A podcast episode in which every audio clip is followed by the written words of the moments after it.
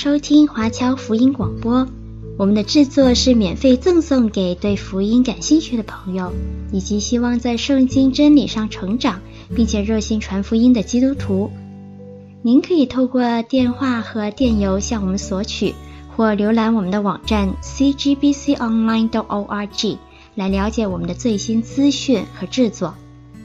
您也可以在 Apple Podcast、Google、Spotify 以及 SoundCloud 等各大 Podcast 平台的手机应用程式上搜索 CGBC Online 或加拿大华播来收听华播的制作。我们也欢迎您以自由奉献的方式来支持我们的事工。再次感谢您的收听。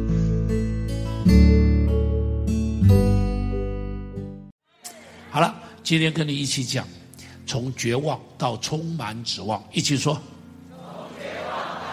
再来一次。大声一点。你如果相信，就大声的说。这是基督徒的人生，这是我们的信仰。上帝在我们的中间做什么？上帝在我们中间就是改变你的人生，从一个绝望的人生，要变成一个充满着希望的人生。Amen。从一个绝望的人生，充充满很多的很多的故事都是这样。亚伯拉罕。到了九十几岁了，没有小孩。上帝说：“我要祝福你，让你的、你的要要要要要怎样怎样祝福你。”亚伯拉罕说：“哎呦，算了啦，我都没有小孩，再怎么祝福我，将来都是我仆人的，算了啦。”就上帝说：“不不不，不要这么想，不要这么想。你出来看天上的星星，天上有多少星星，数得出来，将来你的子孙就这么多。哈利路亚，哈利路亚。”哎呀，这个是给亚伯拉罕很大的祝福啊！太多像这种故事了。约瑟掉到这个这个什么地牢里头去了，已经在地牢里头，人生没有希望了。但上帝来到这里，把他捞起来，他变成埃及帝国的宰相，完全不一样。他的人生充满着盼望。弟兄姐妹，你的人生也要这样。相信就说阿门。耶利米哀歌，耶利米哀歌，我们一起读这两节的经文，一起读来。我心想念这些，就在里面。有满二十一节，我想起这事，心里就有指望。你会不会觉得这两句话摆在这边很冲突？会不会？你再读前面第一句话，一起说来。我心想念这些，就在里面怎么样？有满。接着说什么？我想起这事，心里就怎么样？你有没有发现他的冲突矛盾？有没有发现前面明明说我想到这些，我心里头好难过，好难过，难过的不得了，饭也吃不下，觉也睡不着，简直忧闷极了。但后边说什么？我想起这些，心里就怎么样？你会不会觉得非常冲突？会不会？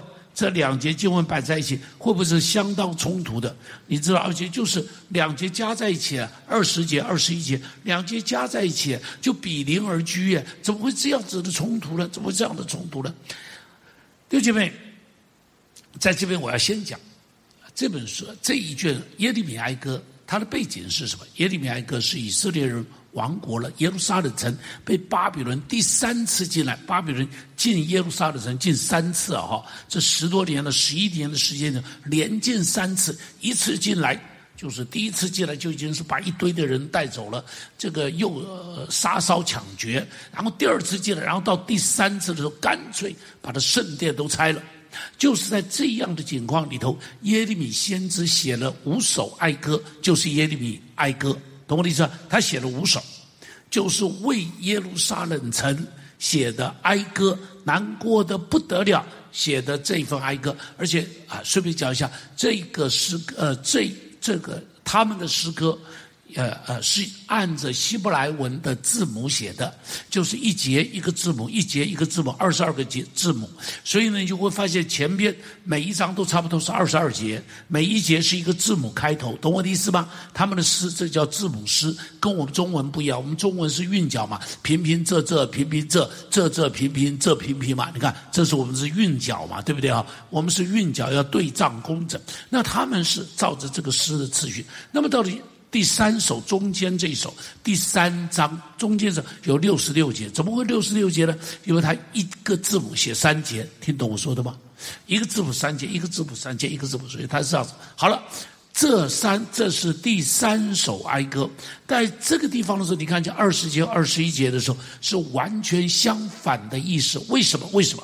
在这里哈，你去看那个经文，你就会发现，从第一节到第二十节，那个时候地方在讲什么？那个地方在讲，先知在那里讲，讲到了许多的痛苦，其中有一部分是讲他自己，但另外一部分讲的就是这个国家。这个以色列这个国家，它里头所有的这样子的痛苦，它的痛苦不堪。好，第一节到第二十节，一部分讲他自己，一部分讲这个国家，他个人痛苦不非常痛苦。因为耶利米先知啊，你记得耶利米先知第一章，上帝呼召他的时候，他说我不干。他这时候这个责任，这个这个工作我不干，这个角色我不干。他说我是软弱的，我是害怕的。上帝就告诉他别害怕。上帝说我让你的铜啊像铜一样，哈，然后呢上让你的鹅啊哈像铁一样。你看没有？铜头铁额，干嘛呢？他就别人用刀子砍你，刀子都会断掉。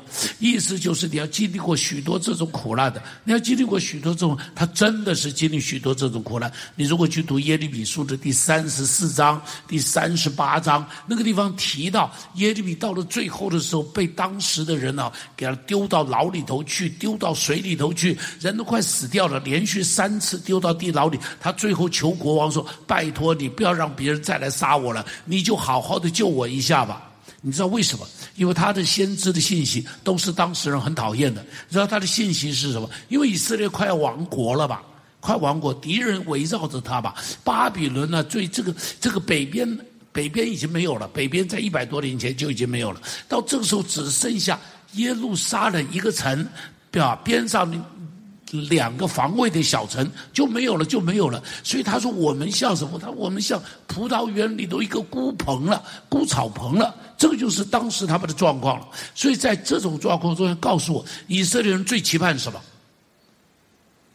你想想嘛，这个事情很容易了解的，不需要神学。以色列人在这种情况中，他最期盼的是什么？怎么不知道？哎，嘴巴戴着口罩还是可以回答我的吧？以色列人最期盼什么？得赎嘛，对不对？得救嘛，对不对？巴比伦人能够打败巴比伦人嘛？告诉我是不是？告诉我是不是吧？是吧？结果现在有个先知告诉他说：“不要打，打了用你们的尸体来填填满这个城。”乖乖讲这种话，你会不会觉得这种人长别人志气？会不会？会不会觉得这种人简直就是简直就是间谍？会不会？然后还说什么呢？不要打了，赶紧投降！投降还有出路，打了我们就是死路一条。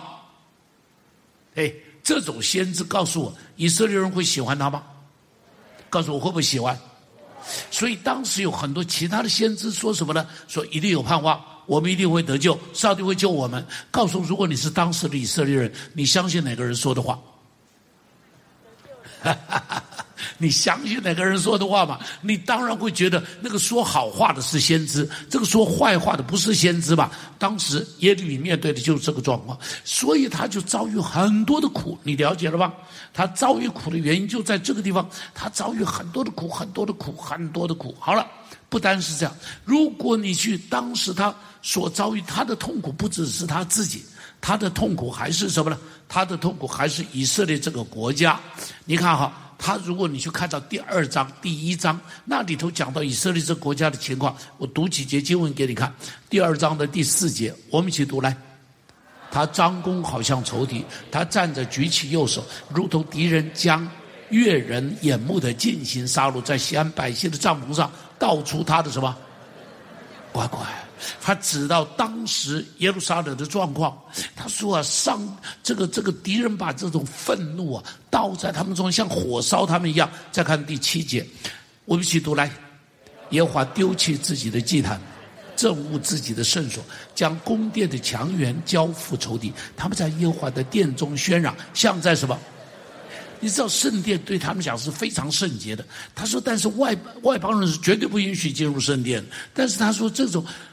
敌人现在进到我们圣殿里头去的时候，随便的污秽在里头啊，这个这个唱歌跳舞，简直是污秽我们的圣殿到了极点。你再看下面，他在下面说什么？你看第十一节，一起读来。以致失迷，我的心肠扰乱，肝胆涂地，都因我众民遭毁灭，又因孩童和吃奶的在城内街上，是吧？他说我难过的，哭的，眼睛都瞎掉了，肝胆涂地。好，看见我的百姓所受的这些东西，你看，孩童和吃奶的在城内的街上，怎么样？没有东西吃，没有爸爸，没有妈妈，饿得发昏，饿得发昏。你再看下面更可怜，你看下面更可怜。好，第十二节一起读来。那时他们在城内街上发昏，好像受伤的，在母亲怀里将要丧命。对母亲说：“古酒在哪里呢？”你看，在下边，在下边。西安城的墙，愿你怎么样？流泪如何？昼夜不息。愿你眼中的同人怎么样？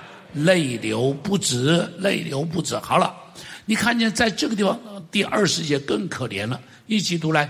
耶和华，求你观看，妇人岂可吃自己所生育、手里所摇弄的婴孩吗？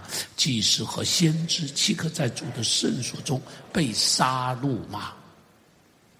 这个城市可悲到这种情况，贫穷到饥荒到，妈妈把自己孩子杀了来吃，所以难怪先知在那边说。我思想这些，就心里忧闷。你现在知道他心里忧闷在哪里？他心里忧闷，不只是因为他自己的苦，他心里忧闷，更为这个国家他难过的不得了。他说：“每夜交更的时候，我都在那里呼求上帝。”他说：“听见我叹息的有人。”安慰我的无人，听见我叹息的有人，安慰我的无人，在这样的伤痛中，在这样的难过中，难怪他说，我想起这些就绝望到了极点。但是感谢主，不是停到这里，不是停到这里，接下来，接下来二十一节，二十一节说什么呢？二十一节就立刻说。我想起这事，心里就有指望。哈利路亚！他没有提到前边的绝望，他下边带进来的是什么？一个希望。他说：“我想起这事，他到底想起什么？前边想的。”是他亡国的情况，看到的是那个悲惨的情形，所以他难过得不得了。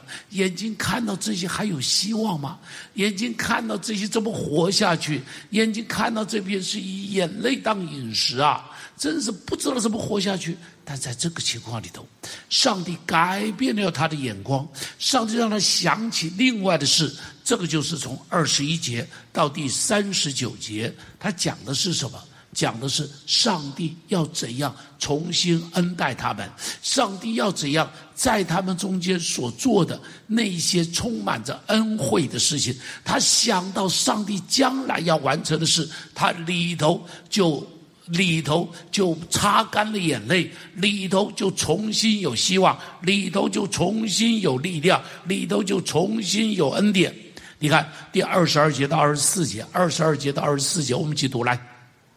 我们不致消灭，是出于耶和华诸般的慈爱，是因他的怜悯不致断绝。每早晨，这都是新的。你的诚实极其广大。我心里说，耶和华是我的份，因此我要怎么样？他怎么会有快乐？因为他倒过头来，另外一个思想进来了。他看到什么呢？他看到说，我们不致消灭，不致消灭是为了什么？不致消灭是因为什么？是为耶和华诸般的慈爱，你要把它背下来。我们不致消灭，是出于耶和华诸般的慈爱。然后呢，是因他的怎么样？怜悯怎么样？不自断绝，不自断绝。他为什么这么说？他为什么这么说？因为以色列亡国以后，呃，他写的是哀歌，但是当他转眼仰望上帝的时候，他就从绝望中走出来，成为一个充满指望的人。转眼仰望上帝的时候，他就成为一个充满指望的。第一个，他看见了什么？第一个，他看见上帝的慈爱没有断绝；他的慈悲没有断绝。虽然国家亡了，虽然许多人被掳到巴比伦去了，但是他相信，相信出于耶和华诸般的慈爱，他的怜悯不知断绝。于是国家亡了，还留了余种，这是上帝的恩典。不是全部的人都死光了，他我们今天还能够存留，是出于上帝的恩典，没有杀光，没有灭族。对他来讲，他就发现干嘛？那是因为上帝的恩典。弟兄姐妹，如果你了解以色列人到底有多可恶，你就会知道这群百姓死有余辜。你知道吗？他们到后来的时候做一些什么事情？他们在耶路撒冷城边上杰伦西里头，那个地方被称作是这个这个陀菲特谷，被称作是新嫩子谷。你知道新嫩子谷什么意思吗？新嫩是什么意思？新嫩就是哀哭，哀哭的儿子的山谷。你知道他们在这里干嘛？陀菲特什么？陀菲特是焚烧，一个焚烧的山谷。为什么称作新嫩子谷？因为他们在这个地方杀小孩献祭，你就可以想象，当他们杀小孩献祭的时候，孩子会不会哭啊？告诉我会不会哭啊？妈妈会不会哭啊？所以那个山谷中间充满着那一个被杀之人的血，无辜之人的血，那个山谷里头充满着哀哭的声音。这个就是以色列人可恶到家。当他们被巴比伦围困的时候，先知告他说：“你们得罪上帝。”他们还听哦，还说：“好，我们赶紧悔改。”然后就做一件事情，全国从国王以下都一起立约，整个城里头立约，立约什么？他们家里头的奴隶通通放他们自由，好不好？好吧，他们就放他们自由。哎呀，自由了，自由了！上帝救我们。结果呢，巴比伦城的呃呃，巴比伦人围城的那个部队撤军了。你知道撤军了，上帝恩待了，上帝恩待了，看到他们这样子撤军了，撤军以后，你知道发生什么事情？把这些奴隶重新找回来，重新抓回来。你告诉我，可恶不可恶？可恶到家，这群人可恶到家，所以难怪先知在那边讲说，今天我们还能够存留。是出于上帝诸般的恩典，今天我们还留得下来，是出于上帝诸般的恩惠，是出于上帝诸般的恩惠。相信先知在这里说的时候，是凭信心说的，是咬着牙说的，是流着泪说的。因为照着他们的罪来说，真是罪该万死，万死不足，呃不，呃呃，这个这个这个都无法赦他们的罪，都无法赦他们的罪。好，都无法赦他们的罪。亲爱的弟兄姐妹，亲爱的弟兄，他在这边就看见，上帝还留下余种，那是上帝的恩典；没有照他们的罪恶来待他们，那是上帝的恩典。弟兄姐妹，在我们身上不也是这样吗？同意不同意？哎，同意不同意吧？今天能够虽然没有完全照你所期盼的，但是你会不会觉得有很多的恩典在你身上？会不会？今天站立得住，岂不是出于上帝的恩典吗？今天站立得住，岂不是出于上帝的怜悯吗？上帝没有把你的、把我们的见不得人的事，通通公诸于世，告诉我是不是恩典？是不是恩典吧？你难道可以把你过去的事情通通公诸于世吗？恐怕很难吧。我们中间恐怕很难吧。能够照着我们所有的一切的过犯来待我们的话，我们也是万事不足惜呀。我们也是里头充满着各样的污秽、肮脏和败坏的事情，只是上帝没有一点一点的挑出来。上帝说，在他的爱里头，统统赦免了，统统赦免了。这是上帝的恩典。你去思想上帝的恩典的时候，你去数算在你生命中间的恩典的时候，你就会变得很快乐的，你就会变得很快乐的。我一直在想，我服侍上帝到现在，明年满五十年哈，感谢上帝，明年满五十年。在这满五十年的过程中间，感谢主啦，没有犯什么大错了，没犯什么大错，没有做什么见不得人的事了啊。但是告诉我，告诉我。难道我真的配得上帝所有给我的恩典？我真的要讲，我不配。我真的配享受上帝给我的祝福？坦白说，我不配。我今天能够站在这个地方，其实因为我比别人好，不是，是出于上帝的祝福，是出于上帝的恩典。新店教会有今天，其实因为我比别人能干，不是，不是，不是，是上帝的祝福。你同意吗？如果凭我自己，今天新地教会不会是这样。不会是这样，一定差很远很远很远很远。只是因为上帝特别有恩典，所以新的教会可以这样子。上帝给我三个好孩，三个好儿女，哎，八个可爱的孙儿孙女，哎呀，福气啊！每次想到八个孙儿孙女，我就骄傲的不得了，因为因为别的书人孙儿孙女够多，这点赢人家，啊，这点赢人家，哎。岂不都是上帝的恩典吗？每次想到这里，我就觉得好有恩典；每次看到师母，我就觉得哎，好有恩典。我这么又矮又丑的一个男人，居然有那么美的美女会死心塌地的爱着我。哎呀，看样子你们鼓掌鼓得不甘心的样子，有些嫉妒吗？还是怎么样？我常常说他，我说你是一朵鲜花插在牛粪上，我说就是因为这是一坨牛粪很肥，所以插在上面你长得这么漂亮。好了，都是恩典，真的是都是恩典，都是恩典。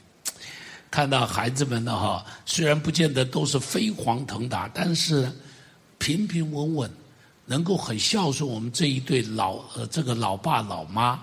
真的是恩典，我对他们不够好，但他们还是对我这么好，感谢上帝。而第二个，他不只看见神的恩典，他看见什么呢？他看见说这是一个新的早晨，这是一个新的开始，所以他在那里大声的呼喊说什么呢？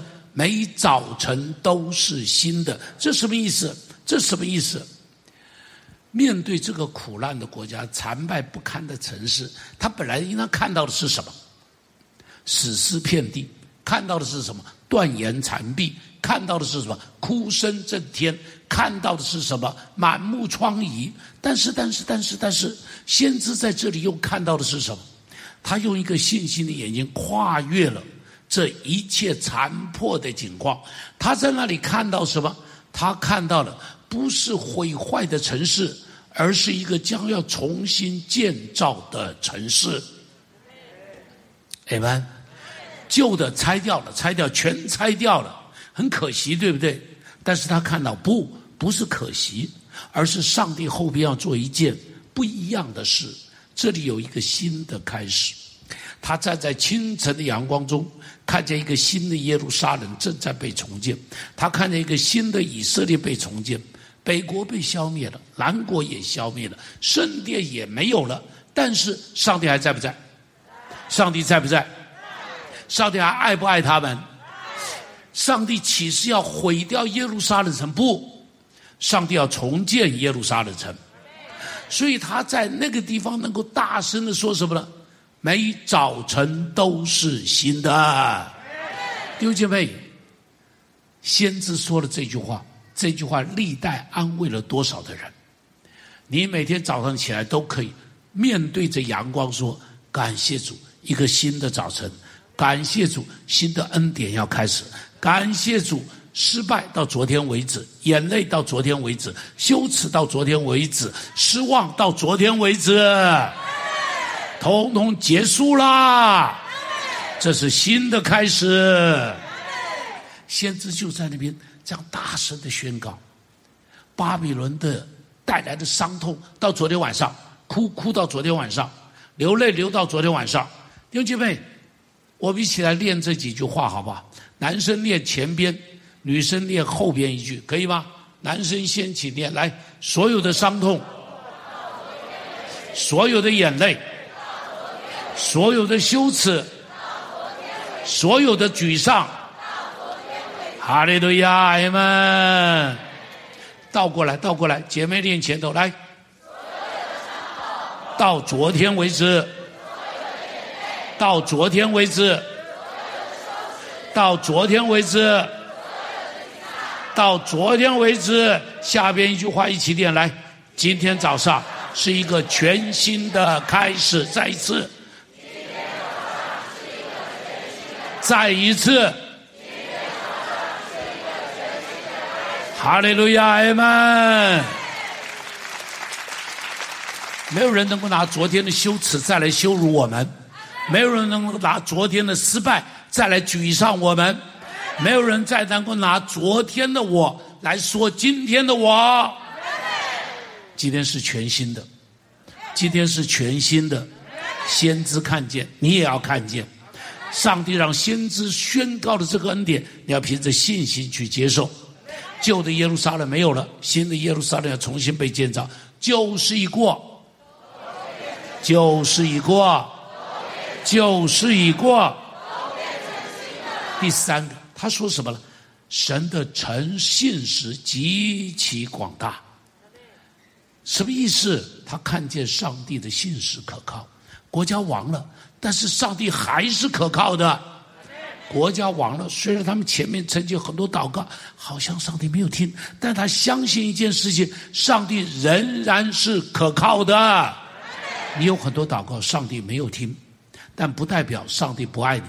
上帝没有听，不代表他没有听见。上帝没有听，不代表上帝拒绝你。他仍然是可靠的上帝，他有他的智慧在处理很多的事情，他有他的智慧在处理很多的事情。国家亡了，城墙毁了，上帝没有失信。以色列作恶多端，是他们背叛了上帝。上帝记得。他答应亚伯拉罕的话，他答应亚伯拉罕的话说：“这地赐他为产业。”答应亚伯拉罕话说：“你的子孙要多如天上的星。”答应亚伯拉罕的话说：“我要成为你的祝福，你呢要成为万国的祝福。”上帝答应的话仍然是可靠的。对于当时的先知，相信着那些旧约的应许，弟兄姐妹，你我是新约的信徒。你我比他们更有恩典，更有恩典在哪里？更有恩典在，我新约中间上帝给我们的应许，是用耶稣的保险立约给我们的应许。如果上帝借着摩西和先知说的话可信，借着耶稣的保险立的约更可信。我再说更可信。他说他赦免你的罪，哈利路亚，你的罪就被赦免了。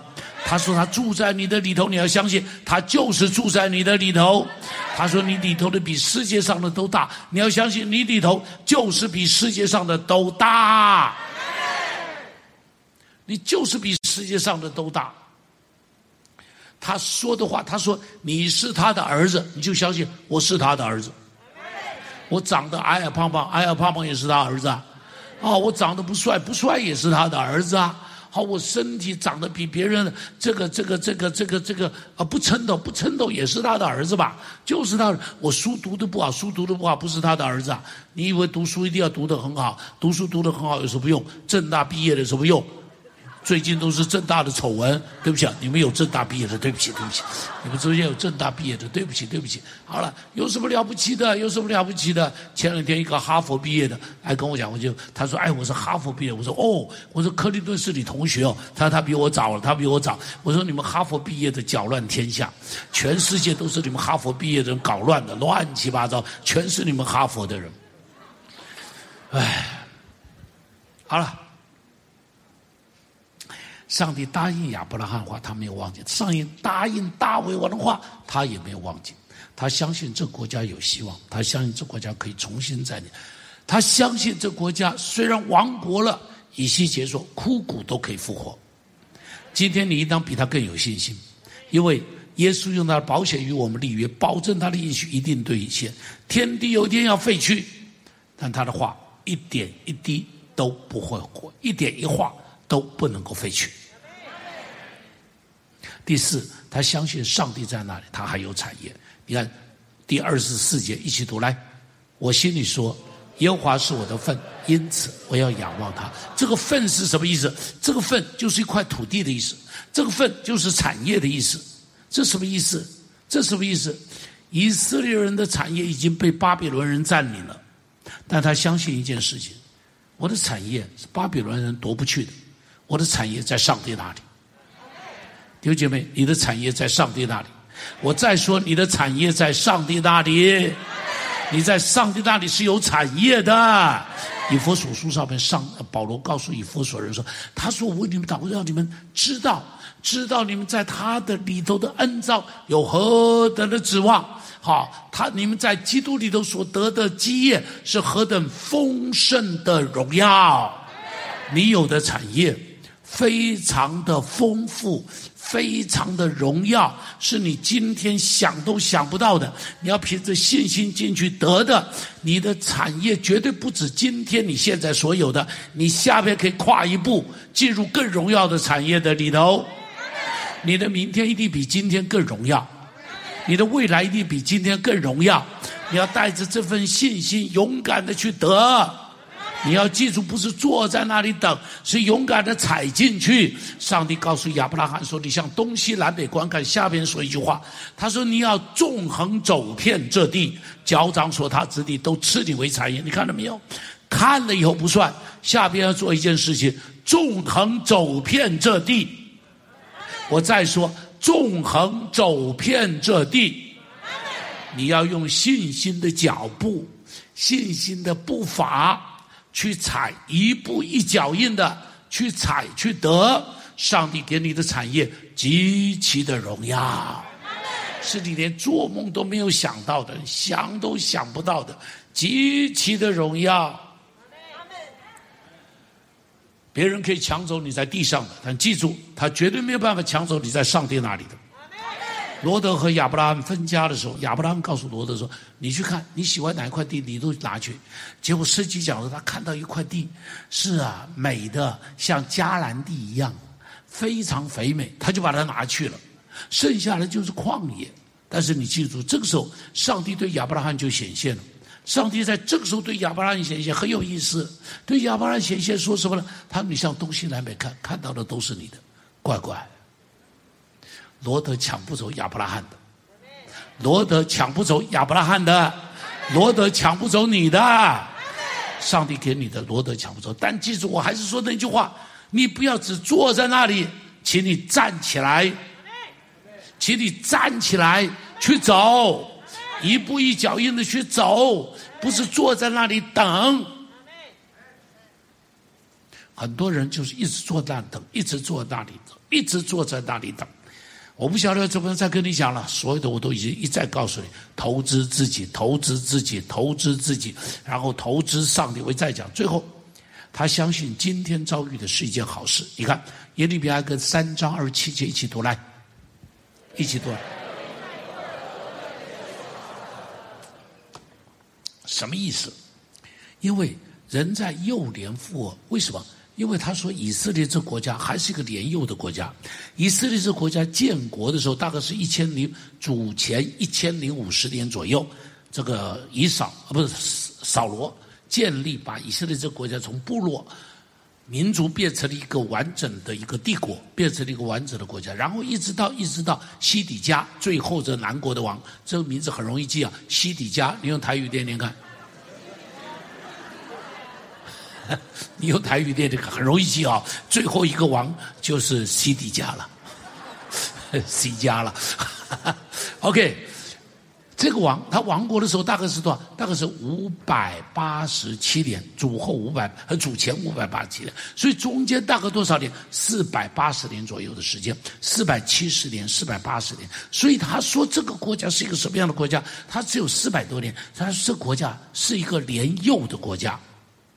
我再说，他说以色列是个年幼的国家，真的只有四百多年。因为对中国来讲，快快五千年了，所以他真正是年幼的国家，他真是一点。所以对于埃及帝国来讲，这是个年幼的国家；对巴比伦帝国来讲，这是个年幼的国家；对亚述帝国来讲，这是个年幼的国家。他说幼年负恶，好的无比。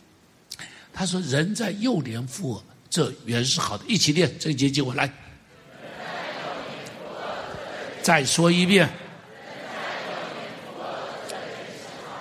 你看下边这里讲三十一到三十二节，我们一起读来。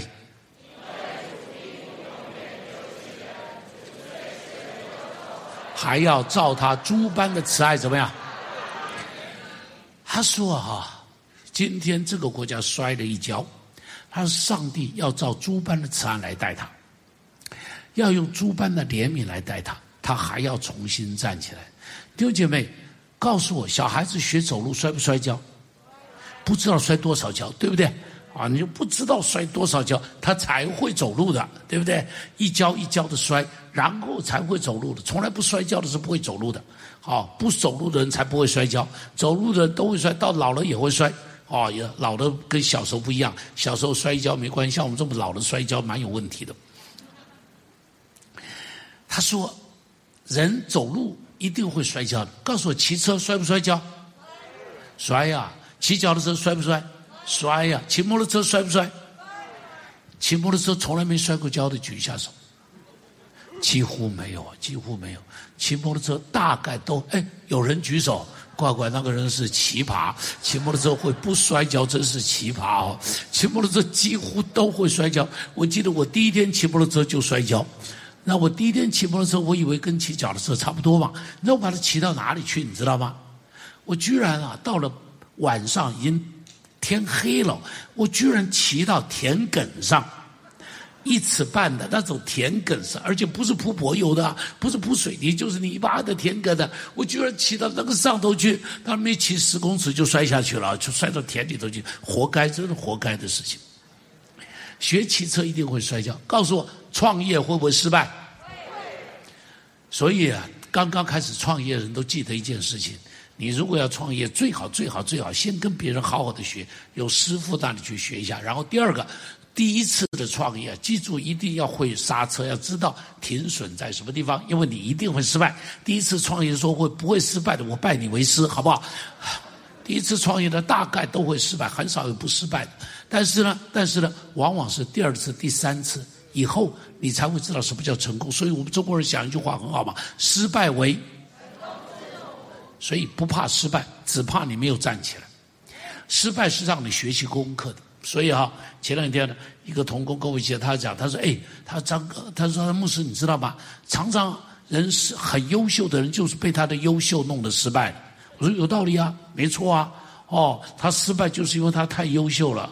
啊，他就跟我讲到项羽，我说：“哎，有道理啊。”他说：“你看刘邦跟项羽哈，刘邦啊哈是打败仗不知道打过多少次，最后把项羽打败了。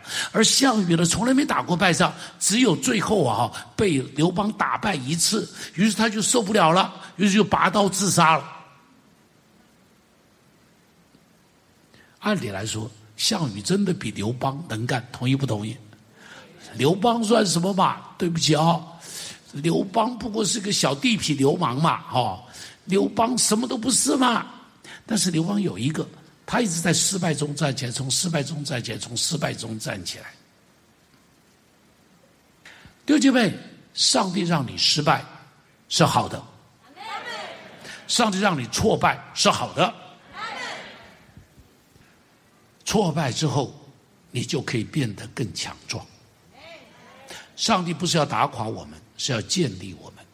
上帝不是要拆毁我们，是要重建我们；不是要践踏我们，而是要高举我们；不是要责罚我们，而是要塑造我们；不是要我们贫穷，而是要我们有属天的丰富。弟兄姐妹，先知在这个地方，他改变了他自己的思想。他原来的思想非常的负面，他认为一点希望都没有，一点前途都没有。一点未来都没有，一点明天都没有。但是，但是，他没有被这个思想绑住，他的思想转了一个弯，这个叫做脑筋急转弯。他的思想转了一个弯，他从那个失败挫折的思想中间转出来，开始想到神的爱，想到神的信实，想到上帝智慧的作为。想到上帝的恩典，想到上帝的慈悲，于是他里头重新点燃了一把希望的火焰。就就我们常说，上帝在我们里头做王。我们说耶稣做我们的王。我们经常讲的耶稣做我们的王的时候，只是讲到道德性的做我们的王，懂我的意思？所以你要听上帝啊那种道德性的一些的一些的一些的约束啊，一些这个没有错。但是我要讲，耶稣做我们的王，不只是道德性的，耶稣做我们的王，包含你的思想，包含你的思想，你的思想，耶稣要把你的思想从黑暗里头拉出来，拉到光明的里头，从消极中间拉出来。拉到正面的里头，所以你看耶稣啊，耶稣拿着五饼二鱼对着天，是祝福以后拨开，然后叫大家全部都做好，就分给他们吃嘛。门徒是说不够了，但耶稣没有讲不够，耶稣的思想是够。耶稣在十字架上最后说的是什么？是说成了。这一当说什么？人都死了，你当说完了？耶稣没有说完了，耶稣是成了。为什么？因为那是一个正面的思想，那是一个积极的思想。边上两个强盗，耶稣对他说什么呢？耶稣对他：今天晚上你要跟我一起在神的国里头，在乐园里头。你看到没有？他不是看到死亡以后阴间等着他，不，他看到什么？是复活以后的乐园等着他。阿门。那是什么？那是一个积极的思想，那是一个正面的思想。你信了耶稣了，你信了耶稣了，不是坐在那边等将来上天堂，或者坐在那边等一个可能的神迹出现，坐在那边等等一个礼物从天上掉下来。确实会有礼物从天上掉下来，但是我一定要讲，我一定要讲，在这个礼物掉下来之前，你先要改变你的思想。我再说一遍，你一定要改变你的思想，不要让撒旦在你的思想里头控制你。撒旦在你的思想里头，让你的思想充满的不可能，不可能，不可能，完蛋了，完蛋了，完蛋了，没有希望，没有希望，没有希望，死亡了，死亡了，死亡了。No，No，上帝给我们的思想是。每个早晨都是新的，每个祝福都是新的。上帝给我们的思想是告诉我们，告诉我们，少年负恶原是好的，今天的挫败是好的，今天的挫败是好的，不要一个挫败就把你打趴了，没有一个挫败会把我们打趴的。你看那个摩西经过多少挫败，才叫以色列人出埃及的？你看那个保罗经过多少挫败，永远都要站起来的，永远都要站起来的。你以为今天我这个牧师没有挫败？有多少挫败你知道吗？五十年来有多少的挫败？但是我坚持着，我挫败，上帝没有挫败；我挫败，上帝也没有丢掉我。我只要回头，永远可以是永远可以有上帝的恩典站在我的边上。弟兄姐妹，上帝站在你的边上，你就是巨人。上帝站在你的边上，你就将高山踩在脚底下。思想改变，接着态度就会改变。态度改变，人生就改变。思想不改变，态度不会改变的。好，态度不会改变的。我们态度的态，我觉得这个字很好，是心上面一个能，心上有能力，那个叫态度。那么简体字是根本就上面是一个太太的太哈，太太的太，然后一个心，好，就是很大的一颗心在那个地方。OK，好了。比方我如果心里头讨厌一个人，我跟你说，我在态度上很难对他好，同意不同意？因为在我的思想中间，我就是讨厌他嘛，我就是讨厌他嘛。如果我思想上面就是很拒绝这件事情，我在做事的时候的态度就不会很好的去做它嘛。我不好好的做它，是因为在我的思想上头，我想把它做好。我认为我应当把它做好，于是我在态度上就会认真的把每样事情都做好。思想改变，态度就改变。你要拥有上帝正面积极的思想，拥有上帝属天荣耀的思想，你要拥有上帝凯旋的思想。祝福你，你的态度就会改变，你的人生跟着就会改变。